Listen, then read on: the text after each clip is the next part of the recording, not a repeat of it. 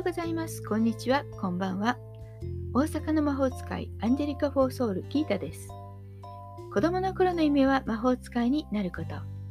大人になりにつれ、現実を目指し、キャリアウマを目指したのに、生きやすさと自分らしさを追求した結果、オーラソーマ、数秘、タロット、星読みなどスピリチュアルどっぷりな生活を20年近く過ごしています。自分探しで疲れちゃったあなたへ。気楽に気を練っているく毎日配信中です。こんなことを話してってネタも募集中ですのでよろしくお願いします。今日は8月25日水曜日。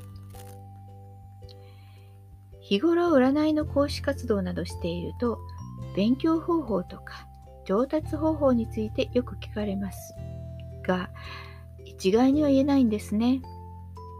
なぜかというと勉強方法に関しては独学も可能だし教えてくれる人もたくさんいるしその方法も対面オンライン通信教育何でもあります。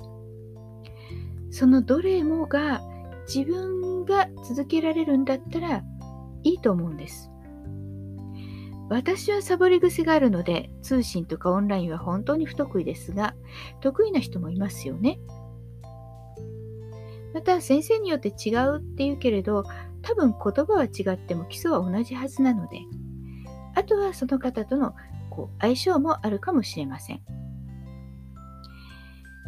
一度ねその先生の、まあ、お話を聞くとかね本当にこうなんでしょうね鑑定を受けてみるとかしてみるといいかもしれませんね。ただし講座を一回聞いただけですぐできるようになると思うのは間違っているかもしれません。なぜかというと、知らない情報、知識をインプットするのが最初なんですね。それはインプットだけでそれをすぐ理解してすぐに使いこなせるっていうことは難しいと思います。例えば子供の頃漢字を習ってすぐ空で書けましたか？英語を習ってすぐにね、アメリカ人やイギリス人の方のようにペラペラと日本語のように会話できたでしょうか？そんなことはないですよね。上達するために練習をしたはずです。でもなぜか大人になるとみんなそれを忘れてしまうみたいなんですね。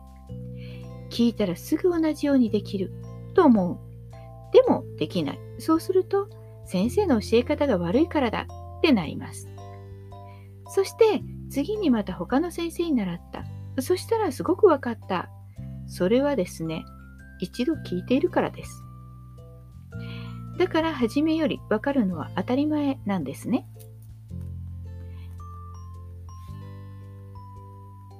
そして上達方法ですが、とにかく練習してみる。実践してみるっていうことです。そうしたら、もう少しここをこうしたらいいかも。もしくは、この辺りを復習してみようかな。もっとこの、ここを深めて勉強しようかな。っていうことがわかるはずです。よくあるのは、分かったらやります。できるようになったら実践します。という方は上達が遅いです。私の最初もひどいものでした。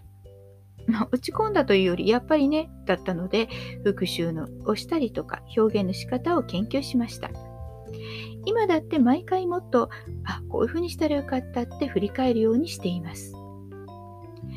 こうした地道な努力を継続することでだんだんインプットした知識は自分のものになってそして練習することで必ず上達します。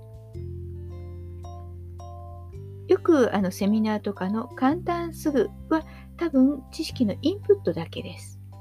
どのように活用していくかは自分次第だったりします。まずは学んだことを実践しましょう。そしてとにかく続けましょう。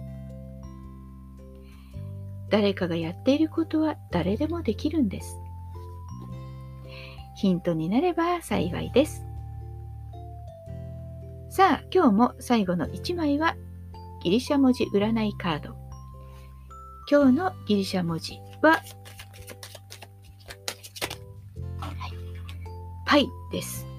ご神託は多くの競技を戦い抜き、最後には栄冠をつかむであろう。最後まで諦めずに戦い続ければいずれ勝利する。勉強も同じですね。難しいと思ってもそれを耐えて練習、実践していくことで必ずできるようになりますよ。今日も最後まで聞いてくださってありがとうございました。じゃあまたね。バイバイ。